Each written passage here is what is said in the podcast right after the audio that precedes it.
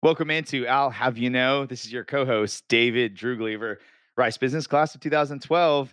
This is a special episode. Before we get rocking here, we have a couple folks I'd like to introduce. It does take a team to make all this stuff happen. So I'd like to introduce Tim Okabayashi, class of 2005. And we also have Kyle Rowland on as well. Tim, do you want to say hello? Hey, David. Really excited to be here. Thanks. Awesome. Tim, also you're a member of a, alumni association as well. So um, as we've been working together for almost a year now, what is it that you're excited about with this podcast and and what we're creating here? Uh, Dave, we're really excited to bring you know, these audible stories from alumni to help engage with the broader Rice MBA community. Awesome. And Kyle, we want to hear from you as well. Kyle is the Assistant Director of Alumni Relations. Kyle, you want to share a little bit about what you're excited about with I'll Have You Know? Sure. Uh, so my role is generally regional programming outside of Houston, and I'm always looking for ways to engage folks beyond just having events. So I've really enjoyed um, listening to the really great episodes that y'all have been recording, as well as interacting with folks um, on the back and on the front end, just helping to engage a greater population. Yeah, and I think engagement is really key here. And so, as we're moving forward towards the alumni reunion getting together, and we want to see people engage a lot more. And so, uh, we're running a special drawing. And Kyle, you want to share a little bit more about how we're structuring the drawing and how people can uh, cash in on the swag? Heck yeah, uh, we are running a drawing. So, uh, for those of you who are listening to us, uh, we'd love if you would leave a comment or review on Apple Podcasts anytime between March 1st and March 15th. Um, between anyone who's left a comment, uh, we're going to go ahead and select two winners to win a swag package that our office will send to you as a thanks for listening. There's some more details in the show notes. I don't want to bore you with all the details, but definitely check them out and go ahead and leave us a review on Apple Podcasts. Awesome. Thanks, Kyle. Appreciate that.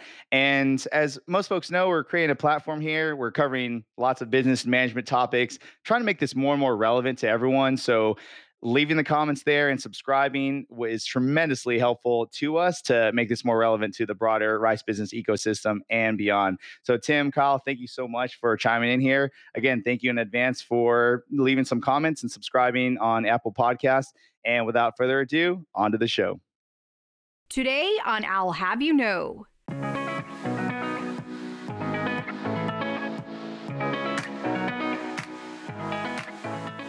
When that bolt of lightning and inspiration strikes, we want to make sure they know I got to go do my market segmentation and customer development. They know exactly what to do. And it's like riding a bike because they've built that muscle memory before and it just comes naturally. Kyle Judah and Sophie Randolph both share a passion for entrepreneurship. Kyle as the new executive director at the Lilie Lab. Sophie as a first year full time MBA who entered Rice Business already an entrepreneur. They talk about programming at Lilie during a pandemic. What drew them to the Rice ecosystem? And where does Houston sit on the startup map for the future? Joining us today on I'll Have You Know, Kyle Judah, the Executive Director for the Liu Idea Lab for Innovation and Entrepreneurship, and also Sophie Randolph, a Rice business student who will graduate in 2022. Welcome, both of you, to the program. Thanks so much for having me. Yeah, glad to be here. Well, first of all, I want to I want to start with Kyle. You are you are new to Rice and uh, the Lilie Lab, uh, coming on as executive director in August. What an interesting time to start this job. What has it been like, and, and why Rice? Uh, it's it's a great question, and I think um, now more than ever, uh, higher ed institutions and entrepreneurs need more support. COVID has kind of thrown the business development and funding ecosystems and resources really upside down these last 10 or 12 months now. And uh, as a university, as the number one ranked university in entrepreneurship in the country, as as Rice Business is, you know, we have a responsibility to support and encourage entrepreneurs like Sophie and like so many of our students and our alums and support them at each stage of their journey from kind of curiously dipping their toe in the pool of entrepreneurship and exploring it in the classroom or outside the classroom, whether it's about kind of helping to connect them to personalized mentors, equity free funding. Our responsibility as a university is to be there to believe in them and support them before anybody else in their life or anybody else in their market is going to be willing to. And and so it's an exciting time. We have an opportunity to build something incredibly unique and incredibly special with respect to a university entrepreneurship ecosystem and an ecosystem of entrepreneurs and innovators in Houston and in Texas relative to anywhere else. I spent most of my career out in the Northeast and in, the Boston ecosystem the last three years before joining up at Rice in, in August in the Boulder, Denver ecosystem in Colorado. And each of these different communities are unique and special and have competitive advantages relative to everywhere else. What I found so attractive and appealing about the opportunity at Rice was to kind of build on the foundation that the team at Lilie has has created over the last five years and help write the next chapter of the future for entrepreneurship at Rice and entrepreneurship in Houston, but do so in a way that is authentic to the DNA of our community on and off campus. And and the thing I think that that I'm most excited about is we have a much more diverse student base at Rice, and obviously a much more diverse community in Houston than Boston, than New York, than certainly the Bay Area, and absolutely certainly more than Boulder. And, and we have the opportunity to create a much more inclusive strain of entrepreneurship and a more diverse strain of entrepreneurship at Rice and at Houston than I think anywhere anywhere else. While at the same time, building off of the historical centers of excellence for Rice and for Houston in healthcare and energy and space and all the areas that are the grand challenges for humanity for the next couple of decades. Rice has been there, and we have the infrastructure both on and off campus to support and encourage that next generation of entrepreneurs to get started and get started while they're at Rice. Sophie, you were an entrepreneur as you as you really entered the program. What has it been like um, at you know your first fall and getting involved um, with the lab? What what are some of the things you've done and experiences you've had? So, from the get go, one of my goals was to continue working on my business while in school, especially your first semester. It's loaded with your core classes and it's easy and justifiable to just focus on that. But I always had in the back of my head, like, okay, the amount of time that my peers are spending recruiting, that's the time that I want to spend building my own thing, even though it feels less urgent, say, than the external deadlines of recruiting. One huge thing that right out the gate, I got involved with the venture development uh, series, which was a three part series for folks who either had an idea and wanted to play with it, some with a bit of structure, or if you didn't have an idea and just wanted to exercise those muscles, something Lilie Lab has done a great job of is kind of feeding you an idea to play with so you could work that muscle. Um, but I, I came in with an idea and I remember before the very first one, just sitting on the couch and being like, I I just spent six hours on Zoom. Like I don't want to go. And going just meant logging into a thing, but I still I didn't want to go. And I'm like, okay, I'm just I'm just gonna get on it for at least five minutes. And it was and it was amazing. It was the best virtual programming um of of any of the like extracurricular virtual adventures I've delved into. Lilie's definitely thinking they're entrepreneurs. They're doing cool things in a new environment. They're they're in a really good spot to pull off um, innovative ways to deliver. So so the venture development series was the, was the very first taste of Lilie I got, and it has kept kind of my creative juices flowing with uh, my business idea. And then I also took part in um, a six week program on customer research that was about two and a half hours per week uh, structured, and that was kind of the equivalent of adding on another class, which is a little crazy, but it it's helped push me forward and that set me up to be in a position where uh, rice and Lilie lab just launched the rice experiment fund where student founders or folks with an idea who want to run an experiment and either get some market validation or just get to that next step in their experiment can apply for a grant. And i pitched kyle and i was granted $500 to do some uh, a b testing about which beachhead market I should go after. So once finals wrap up next week, I'll be really diving into that and taking advantage of uh, the opportunity for some for some play money to further further my idea in that way. Can you talk a little bit about uh, your company, Crescendo Management, what you do, what you've learned so far, and where you're trying to take it? Yeah, absolutely. So Crescendo Management started a couple years ago. My boyfriend was launching his music career as a solo artist for the first time. He's been gigging for a decade in various bands and out in the Bay Area. He was in a duo but he was back to Texas and hadn't been playing music here in his name ever. And he was, you know, he had the music part down, but was pretty caught up in how to market himself or how to get gigs and um, putting himself out there was not that fun for him.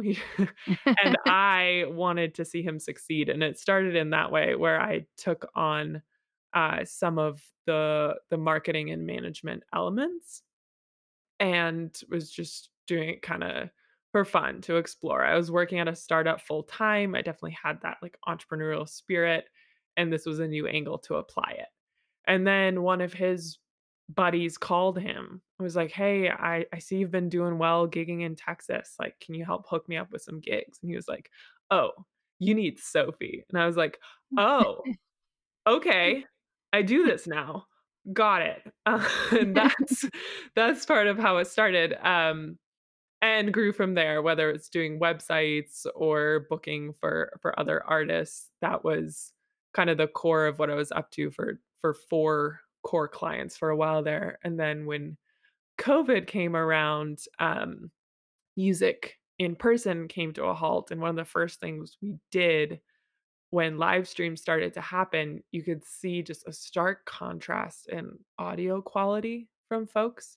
So we set out to figure out okay, how do you do a high quality live stream through Facebook and like using predominantly free tools? And turns out it's if you know what to do, it's it's not rocket science. So I put together a series of blog posts on that. And that was kind of the first content of mine that spread beyond my immediate circle and that was exciting to see and and at the same time i started thinking more broadly about what it was i liked doing with my clients and it it came down to the individuals who are super passionate about something whether it's making music or making hats but didn't necessarily have the business mind to grow that idea as well as they could um, filling in those knowledge gaps. So, so it kind of evolved into small business consulting from there. And a couple clients right now are a hat shop and a farm, and that's been um, a great experience to help people who are creating something and like trying to make their life passion into something more than a hobby is is exciting to be part of and really energizing. And then as far as what I've learned, working in doing things manually as services, I think, is the best way to discover the recurring problems. And that's when you get the ideas for what can scale, whether it's an app or a specialized service. If you're doing it manually and you feel the pain yourself and you become your own potential future customer, that's where good ideas come from problems, not from like, ooh, that'd be cool. No, you need to solve a pain point. So so that's uh, one of the ideas I'm working on now would be to intermediate payment between venues and musicians to simplify tax filing. It's not like tax software is not the sexiest thing on the planet, but I know that there's pain there and it has um, an opportunity to grow in a variety of different directions. So that's uh, the software side of my entrepreneurial adventure is, is headed in that direction right now.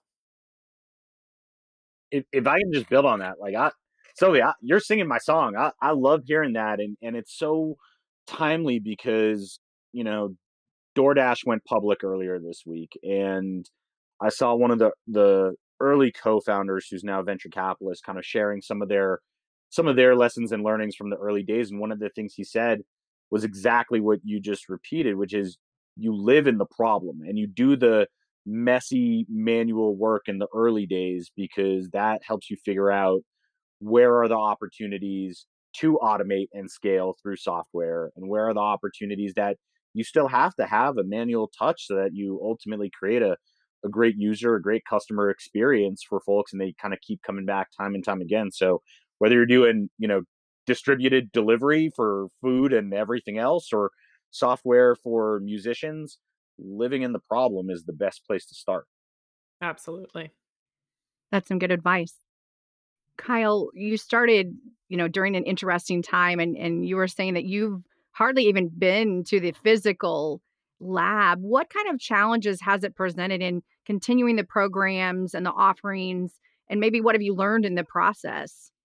Yeah, that's that I think is the thing that kept our team awake at night um, after I joined, but before the the semester started, because the reality is everything is virtual, or or most of it is virtual. Classes, courses, um, club meetings, you name it. And I think what we wanted to make sure was that we weren't just piling, you know, more Zoom lectures on top of more Zoom lectures on top of more Zoom lectures that we had to create interesting and unique ways to make sure that our events, our workshops, our speaker series were interesting and engaging and that they offered students and faculty and research staff or alums at Rice opportunities they wouldn't otherwise have in the classroom. And so as Sophie mentioned, we we run this venture development workshop series, which is kind of like entrepreneurship 101 what should you be doing on day one from ideation to customer development and and um, so on and so forth? And, and i think the opportunity for us was how do we make something that is really messy ugly legwork at the front end of creating a new venture? How do you make that fun and interesting and engaging when it is being delivered over uh, o- over Zoom, and and you don't get that same energy and same kind of density of the entrepreneurial community um, in, in the Lilie space. And I think we were rightly worried about that. I think what the semester has shown us is that now more than ever, people are looking for community. They're aching for community, and mm-hmm. and they're desperately seeking ways to connect with the other group of kind of you know crazies who have raised their hand and jumped off the cliff and said i want to go down this non-linear winding messy path of figuring out how to be an entrepreneur and how to be an innovator we've seen the numbers jump up dramatically um, in, in terms of the number of students, the number of first year MBAs, the number of freshmen and undergraduate students who are coming and attending because it is that much easier. They don't have to build in time to schlep to the other side of campus or come from off campus to to campus or not. The other thing is that it's really given us an opportunity to engage an entrepreneurial community that is global in nature. When everybody's on Zoom 24 7, that means we can leverage alums or entrepreneurs from Boston, from Chicago, from Austin, from the Bay Area, LA, from Singapore and London and everywhere in between and I think that's a really unique thing that you just can't get when you're doing everything in person. Nobody's going to hop on a plane and come over from the UK for an hour and a half, you know, speaker series, right? But this has given us the opportunity to have uh, Eric Yuan, who's the founder and CEO of Zoom, actually do a fireside chat with uh, with Dr. Yael Hochberg, who's who's my boss and the head of the entrepreneurship department at Rice, and that otherwise never would have happened. And, and so I think we've tried to be entrepreneurial, we've tried to be creative, and we've tried to make sure that through our different events and our different programs, it's not just kind of a rinse and repeat that we're, you know, finding different and interesting ways to engage students to make sure that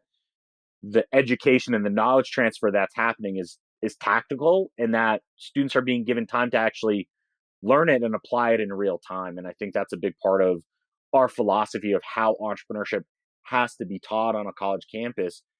Theory alone is never going to be enough. And, and theory alone doesn't account for the harsh reality sometimes of trying to do customer development when you can't get in front of your customers and all the various and sundry parts of, of this experience. But if you focus it on entrepreneurship being taught by entrepreneurs for entrepreneurs. Mm-hmm. Um, that I think helps make sure that this isn't something that stays purely academic, but that it is truly centered on you know what is the value and what is the experience that we can deliver for for our customers who who are student founders just like Sophie.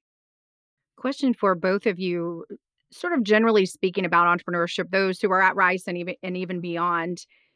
Every business has been affected by COVID in, in one way or another, and we've seen businesses fold. There's been so much talk about pivoting and being nimble. Do you think that more people are fearful of becoming an entrepreneur after seeing what's happened? Or has there been such a disruption in every person's life that it's given them an opportunity to step back and say, well, wait a minute, um, where am I in my you know life and path and journey? And maybe I want to take a risk right now. I'll start.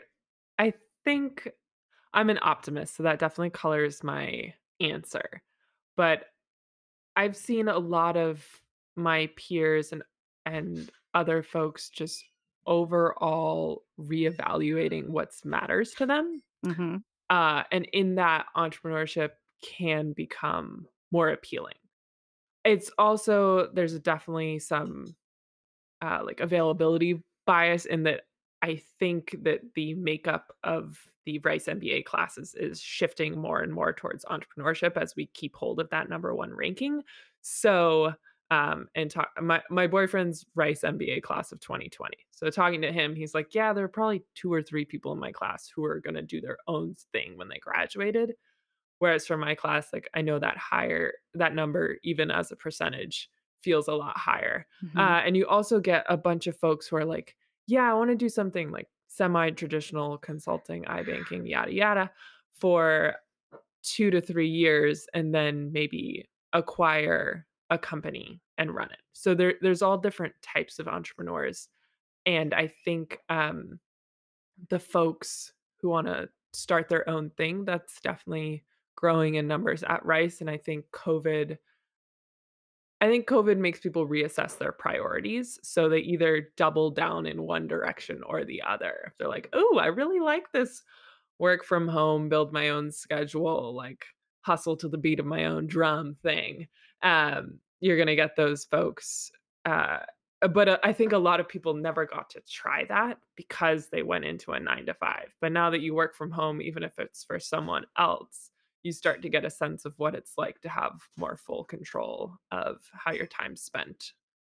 Yeah, I, I, I totally agree. Um, color, color me an optimist too, but I think there's no, there's been no better time in history to try and be an entrepreneur uh, than now. There's more, certainly more capital and funding available than at any time in history, both for folks who are going to pursue the venture capital funding path and and for those who are um, pursuing a bootstrap capital path. Um, and, and, new funding sources, new opportunities, and new paths to market are, are kind of being created and explored now more than ever.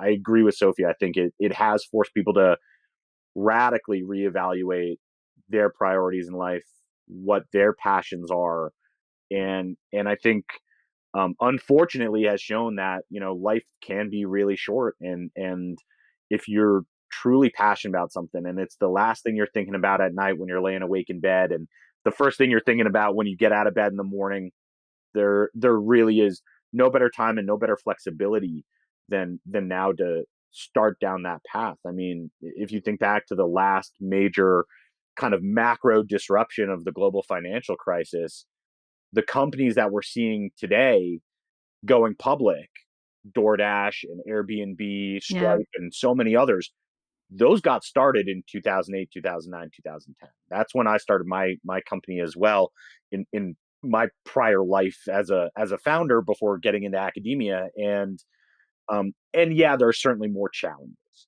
but um but just because there's instability economically and in a lot of other ways going on right now doesn't mean that it's a bad time to start a company. In fact, I think it, it shows that there's more opportunities and more industries and more customer segments that are ripe for innovation and disruption than ever before. You talked about Rice's ranking, and um, they are they are known internationally for entrepreneurship. Why is that? What have you both seen so far? You're both relatively new uh, to Rice. So, what have you seen so far that you think contributes to that ranking and and um, dominance that they that they have? And it looks like it's going to continue as they're growing the program. Yeah, I think you know. So uh, I'm obviously heavily biased, um, but uh, you know, with with Lilie kind of being the the home and center for entrepreneurship for the Rice campus, we have an opportunity. While a lot of our peer universities and a lot of other universities in general are cutting budget and cutting programs and cutting back in a lot of different ways, we're growing. I mean, the the MBA class that Sophie's a part of is close to fully one third larger than the historical average. And and as she mentioned, I think the makeup and the mindset of that class is shifting quite radically from past years to being more entrepreneurial. The university is investing increasingly in entrepreneurship, technology transfer, and commercialization in a lot of different ways because if we can invest now when others are cutting, boy, are we going to be in a in a really you know far and away um, advantageous position in a couple years time when there is a, a reversion to normal you know budget constraints normal budgetary opportunities and that sort of thing. The biggest thing that i've seen honestly and i've spent five years at mit working in their center for entrepreneurship and their uh, innovation ecosystem three years at, at cu boulder doing much the same in the engineering college. The biggest difference for me at rice is the the faculty that are teaching entrepreneurship have been entrepreneurs themselves Mm-hmm. they haven't just studied what other people have done. They haven't just read the books and the research. They've actually lived it and breathed it. And that makes a world of difference because, again, um, entrepreneurship is not just an academic research pursuit. And the, the realities that you face as a founder in this world, um, you you get a lot of scar tissue and you learn a lot of hard lessons when you try and take what looks like a beautiful business uh, um, you know, in a in a business plan document and try and make it a reality and will it into existence. Um, but those who have been there kind of know some of those life hacks, tips, tricks. How do you run a good fundraising process? How do you balance your mental health as an entrepreneur so that you don't burn out, you don't kind of prematurely uh, have to wind up your venture because you just don't have the time, energy, or, or, or support anymore for it. And so, to me, I think that's the biggest the biggest differentiator for for Rice versus any other university out there is we've been there, we've started, we've sold companies, some have taken them public. We've been investing in and advising in companies for I think something like cumulatively 80 years across our entrepreneurship faculty, and so um, that makes a world of difference versus just folks who have watched other people play the game on the field. And you see that in the courses that are offered. It's not a lecture on entrepreneurial best practices or how to build a business plan. Like one of the courses I'll be taking in this spring is the new enterprise, where uh, folks can come in and pitch a problem space, or there's kind of a menu of problem spaces to choose from. And you have to go through the process of figuring out who the customer is, who the target customer would be, what kind of product you might launch to solve that problem. But it's very much action oriented and an applied learning experience. You don't you don't get to sit back and consume it. There's curriculum and structure to support it, but you're you're forced into action to become an entrepreneur. And I think that's uh, big not only for folks like myself who are kind of all in on this path while while doing their MBA, but folks who three, five years down the line might want to come out of consulting and into something more entrepreneurial, they've exercised that muscle before. They're not doing it for the first time. They're doing it for the first time for real. And that's something um, that I try to convey to my peers who are like, oh, like, do I have to have an idea to do this? Like, I don't know. Like, I like the idea of entrepreneurship, but I don't know how it fits into my life. I'm like, that's okay. Just do it. First of all, you're at the number one ranked entrepreneurship school. You gotta go take an entrepreneurship class. And number two, like whether you're starting a new department in an existing company or launching a new project or a new arm of, of a super existing business or you're going into energy and they're going to have to figure out how to stay relevant when all the oil's gone. Uh, you're, you're going to need an entrepreneurial mindset wherever you go and and i think rice does a good job of trying to convey the relevance of entrepreneurship across segments while also doubling down and committing to founders and the money that they put behind it is ridiculous. Like I I toured other schools and my my key takeaway was that there's a lot of places talking about entrepreneurship, and there's a handful of places doing entrepreneurship. And I couldn't, I did not feel as confident that anyone was doing entrepreneurship the way Rice was doing it. And then uh, another kind of like elephant in the room if if you're going to be an entrepreneur your salary is who knows what for the first couple years and and rice has a huge financial aid program whether you want to be an entrepreneur or not it's among the most generous for financial aid for full-time mbas and for me a consideration of what kind of scholarship i could get coming to school was going to make or break how much i could commit to entrepreneurship um, confidently. So that uh, like you can scream entrepreneurship from the rooftops, but if you're paying full price for an MBA, it's going to be rough. like so so they so they co- they come and they back that up with money not only in in the resources for founders but the way they approach um, making an MBA financially accessible uh, uh, regardless of your goals. That's our our philosophy and that's our value set at at Lilie because you know one is we have to make sure that we're teaching people to fish, not helping them catch a fish, right? Which means, to Sophie's point, making sure that the students who come through our classes or our co-curriculars are leaving with both that entrepreneurial mindset and that kind of Batman tool belt skill set of of what do you do when? How do you do customer development? How do you go and raise venture financing? How do you test pricing and business models and all these elements? Because the reality is as much as we want an mba to have four shots on goal, one each semester of building that muscle memory and and and um, and experimenting and giving it a shot.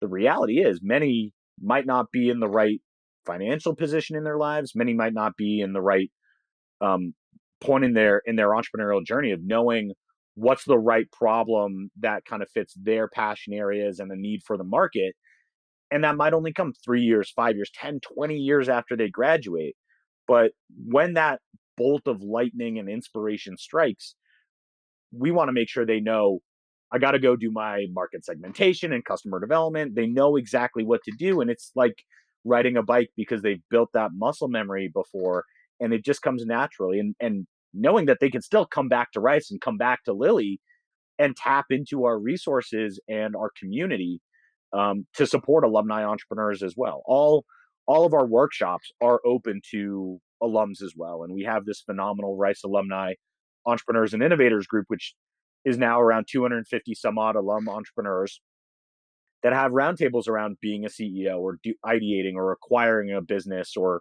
selling your business so that you don't have to go down this crazy stressful journey alone and in a vacuum. You can have a community of peers that are dealing with a lot of the same sort of challenges at a lot of the same sort of times, even though they might be working in radically different industries and sectors, but that you have a peer group to go through this journey with that can help you along the way, that can kind of have that lateral learning and sharing of knowledge and lesson and experiences a- across from founder to founder and venture to venture.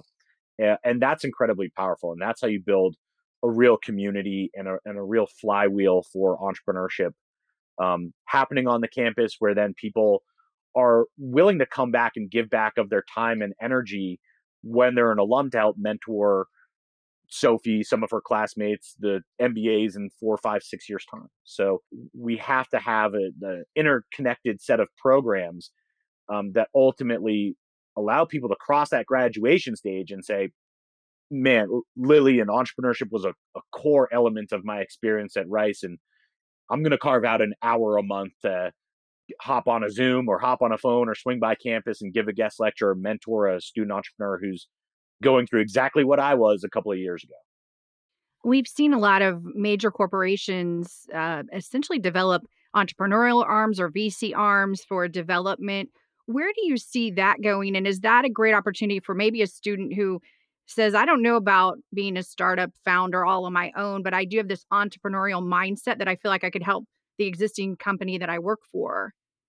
Yeah, abs- absolutely. I mean, I think we're seeing more and more of that activity going on than ever. Certainly, um, almost every major technology company in every industry has a corporate venture or corporate innovation arm at, at this point. That's kind of been certainly a trend over the last kind of 10, 10 years or so.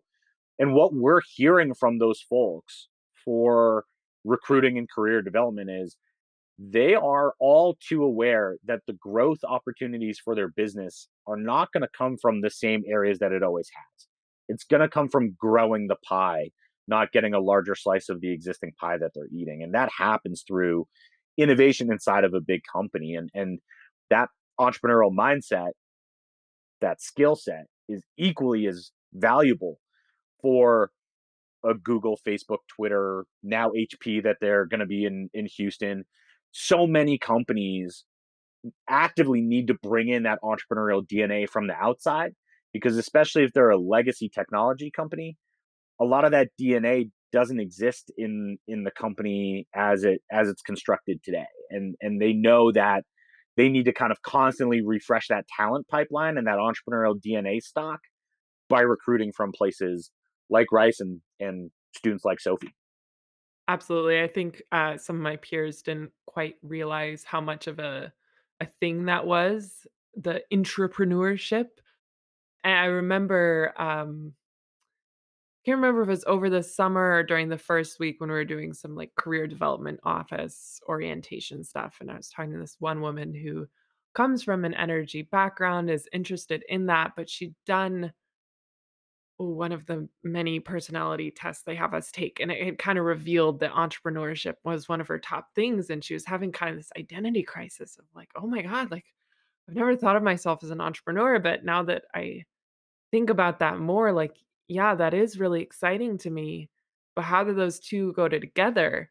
And I mentioned to her that that um, a lot of the big energy companies have uh, internal funding and branches that do exploration of new ideas. And she was just like, that spoke to her on a whole different level than anything else she'd been thinking about. And and Rice um, definitely sets folks up to take on those positions upon graduation. Let's talk a little bit about beyond the hedges of Rice. It's situated in the the nation's fourth largest city. Uh, we know that there are um, efforts to um, give entrepreneurs more opportunities, even at places like the Ion and, and different partnerships. Where do you see Houston as a city going? I've gotten the impression that um, some of the leadership within the city feels like we're a little bit behind in in that in in those efforts, but there's a tremendous focus on changing that. Yeah, absolutely. I've been blown away by the community that exists beyond the hedges. Um, um, not only how welcoming they've been to an outsider like me, um, but how genuinely curious they are about what makes an innovation ecosystem great and supportive.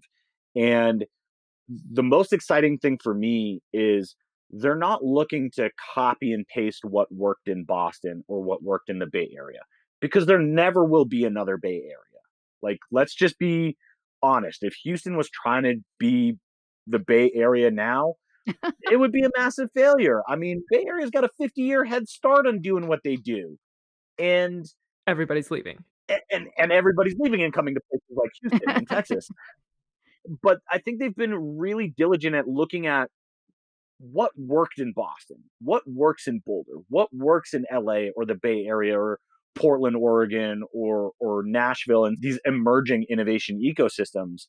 And my my former boss at MIT, uh, an incredibly brilliant woman named Fiona Murray, her whole body of research is around innovation ecosystems, and I'm a true believer. Uh, but she talks about kind of there there needs to be these five groups of stakeholders in any innovation ecosystem that all have to be working together, playing for the name of the on the front of the jersey being Houston instead of uh, you know Chevron or Rice or wherever and, and those five groups are essentially uh, venture capitalists and, and funders of innovators, an entrepreneurial and startup ecosystem, universities and academia that are a talent and, and um, technology pipeline out into the out into the world, big companies that can be both an incubator of talent, a customer for those entrepreneurs and startups, as well as a, eventually an acquirer of them, uh, and supportive local government. Um, so that you get rid of things like non-compete agreements, which are horrendously anti-innovation and suppress new startup creation to an enormous extent.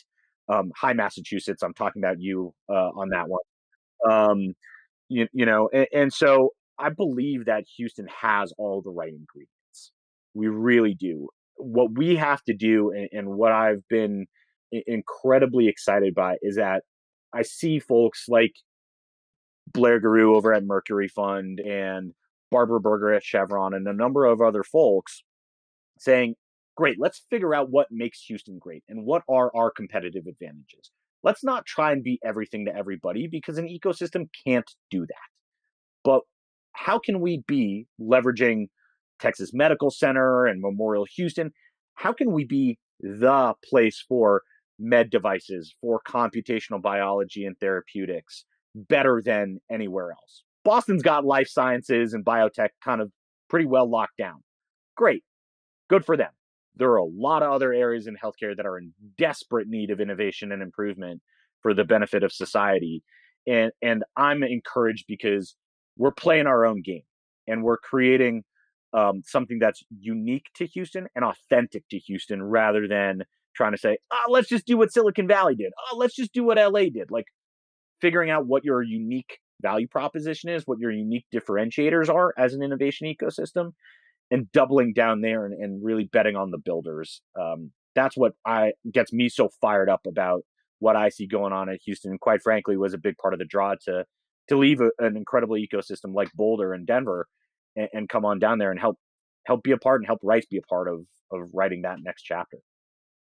And Sophie, if you can speak to that, and especially I think with your uh, startup, um, do you feel being in, in sort of the music world is a disadvantage being in a city like Houston as opposed to a Nashville or or the West Coast? Yeah, so uh, what what you might not know is I moved to Houston directly from San Francisco, where I had been for two years, and before that, I had spent most of my life in Massachusetts. So when I came to Houston, I moved with the company I'd been working for in the Bay Area. There's a company called Xola. They're making booking software for tours and activities. And I was one of their, I think I was their last hire in the San Francisco office. And over time, that office just shrunk and shrunk. And we built our Houston office more and more because it just is unjustifiably expensive uh, to, to build a company in the Bay Area. And we had such good luck's the wrong word, but it was successful building out a talented team in Houston that it just made sense to grow there. And um, I reached a point where I felt like I was kind of done with the Bay Area, but not done with this company. And asked my boss if I could move to Houston. And he was like, Yes, absolutely. Like, that's, I, I didn't think I could ask you to, but if you want to go, like, go. and I moved a couple months later. Um, to Houston by myself, uh, not really knowing what to expect. I'd visited enough to know that I'd I'd like it, but wasn't sure that I'd love it, and figured if I didn't love it, like I would I would go on to my next adventure somewhere else. But something I did when I very first got here was I wanted to figure out what the entrepreneurship and startup ecosystem was in Houston because there were so many meetups and events that I could go to in San Francisco and and that's how I'd met a lot of interesting people and I wanted to I wanted to figure out what that looked like in Houston and I was so happily surprised and overwhelmed by the number of resources and events and meetups and everyone I met was it felt way less competitive and way more collaborative than the ecosystem in the Bay Area as well. Like, like this is my idea and it's so great and I'm so awesome and I'm gonna be the next Facebook and yeah. Instead, it was like, oh my gosh, tell me about what you're working on. Like, this is what I'm doing. I think maybe I could help you this way, or like, you need to meet so and so. Have you heard of blah blah blah? I think it would be great if you talk to them. And it's it just comes from a really genuine space um getting back to what kyle said about like finding that unique value proposition for the houston ecosystem i think everyone's on the same page of wanting it to be special and and um yeah you don't want the the non-competes because you want a healthy dose of competition for ideas but collaboration beyond that is super powerful and i've felt that with starting my own company you asked Eh, music in Houston instead of Austin or Nashville. Like, I think Houston's a really special place for musicians for a lot of the same reasons it's a special place for entrepreneurs because If you're good at what you do and are willing to work hard, you can actually make money. In, in Austin, like the and Nashville, the the um, supply demand of musicians is way too skewed. You you get Mm-hmm. asked to pay to play instead of being paid to play. And and same in the Bay Area, you might have a really great idea, but it, everyone goes there to launch their idea because it has this reputation of being where you go and and for good reason but i think that's shifting and changing and and for the right ideas houston's a better spot and it feels like there's more money to go around for the deserving ideas. And eh, seeing seeing what what Rice and what the Houston ecosystem is doing and standing up space like the Ion when that comes online next year, you know, being able to build density of the entrepreneurial community in a place and have surface area for serendipitous collisions between entrepreneurs, between entrepreneurs and investors, between entrepreneurs and Fortune 500 customers um, is a necessary ingredient. And I mean, I've been tracking this Ion project for the last several years since the what was it, the old Macy's building or whatever, kind of got acquired before the Ion was ever really a thing. And seeing what uh, what Jan and um, and, Reggie, the provost at Rice, and, and Allison Thacker, who who helps head up the Rice uh, Management and Investment Company, seeing what their vision is for it as being that space to have collisions occur. They get it. That shows me that they get it. And, and that, you know, you can have a million different co working spaces scattered around a city, and maybe the city, the size and sprawl of Houston, can and should have several different spots of, of entrepreneurial density. But a, a place that is a next natural landing spot for entrepreneurs and ventures coming out of Rice to be able to go into, participate in accelerator programs, have office space, and be a part of a community again, instead of being a founder in a vacuum.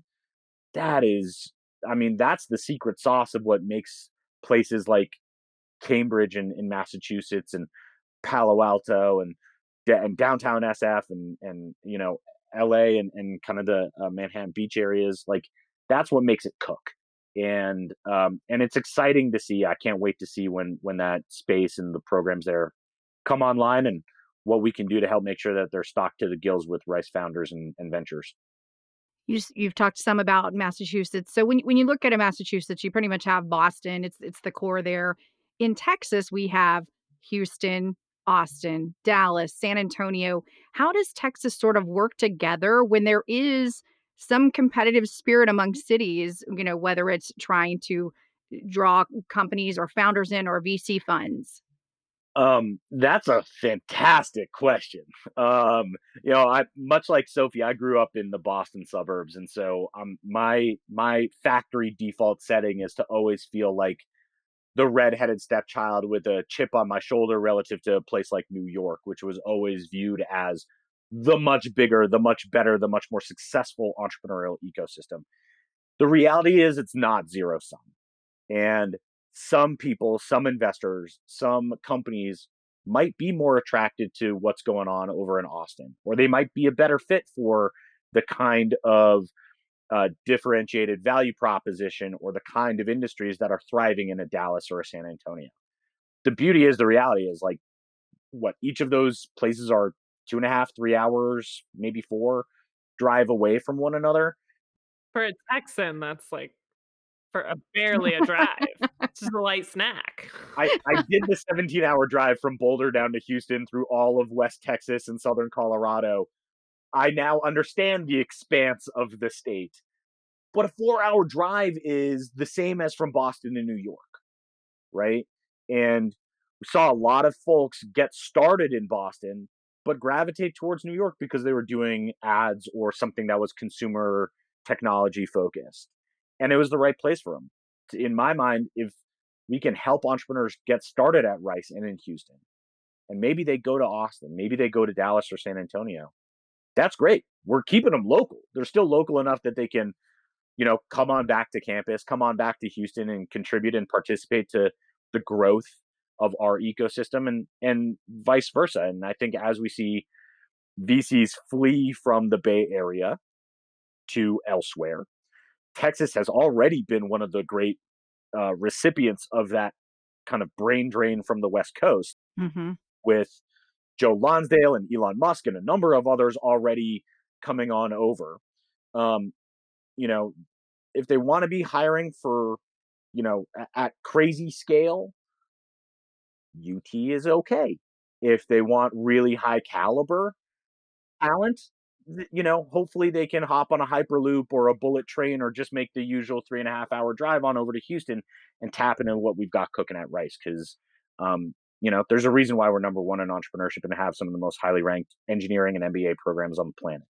While we're on that train, like I, I like to joke with my friends who are like, "Oh yeah, I've thought about moving to Texas. Uh, like Austin seems really cool." I'm like, "Yeah, Austin's a suburb of San Francisco. Of course you think you'll like it. It's full of Californians." And I think it's really powerful and says a lot about Texas as a state and like the value it places on business and and small businesses and startups for making it an economically viable place to have a second office or shift your headquarters and Austin was just what Californians knew so they ended up there first but like Kyle's saying with the the unique value of Houston and Dallas and Austin each have their own and I, I think one of the things that Houston has that I love is like a gritty hustle Mhm. um that we, we- you'll see fewer so far like second locations here a- and more things uh, there's plenty of startups starting in Austin as well but that's like when Google started their offices there it's it's mostly sales and support which is great and you need to hire those but those aren't like the most innovative departments within a company um and I try to like my friends who are excited about entrepreneurship and are like think they think Austin by default because those big names are there. I always encourage them to look at what kind of positions they're hiring for in those locations. Like is it just kind of like the rinse and repeat operations of this teenage startup or is it truly somewhere where something innovative that you'd get to be a part of at this point? So you both talked about your northeastern roots, but where are your accents? The Boston accent. First of all, I grew up two and a half hours from Boston. Yes, that is still in Massachusetts. Uh, and then the Boston accent is super specific to like South Boston, and it's it's also it's much more of a socioeconomic thing than a location thing. I think is what people don't realize.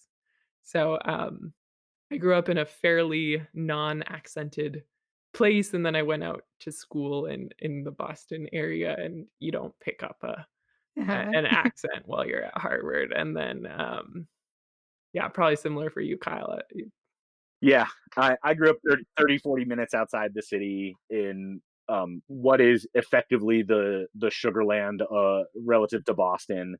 Um, uh, so so no accent. My parents are uh, South African, so I'm I'm first gen. My accent's a, a mutt because I've just been moving around a million different places throughout uh, throughout my life, and um, I'm just happy that I can authentically use y'all now because that is hands down one of the best words in the English language. It's It's so it's fantastic. functional. You can be authentic and say it now, right? That's right, y'all. Uh, do you have any boots yet? I don't. Okay, when you get here, we're going boot well, shopping. rodeo time. When the rodeo approaches, we'll we'll need to get you outfitted.